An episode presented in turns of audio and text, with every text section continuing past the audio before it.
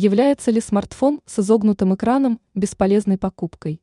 Есть несколько доводов. Красивый, но проблемный девайс.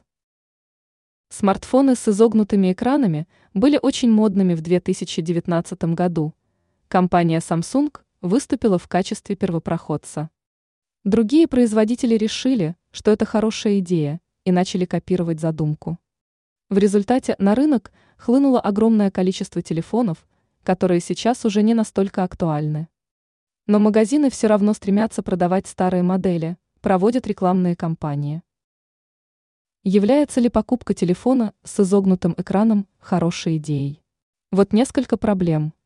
Повышенная хрупкость. Поломка дисплея означает большие затраты. Более высокая стоимость. Стоит ли переплачивать за сомнительную инновацию?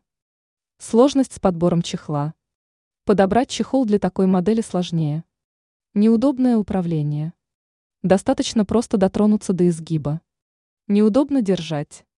Слишком часто возникают ложные нажатия при использовании в горизонтальном положении.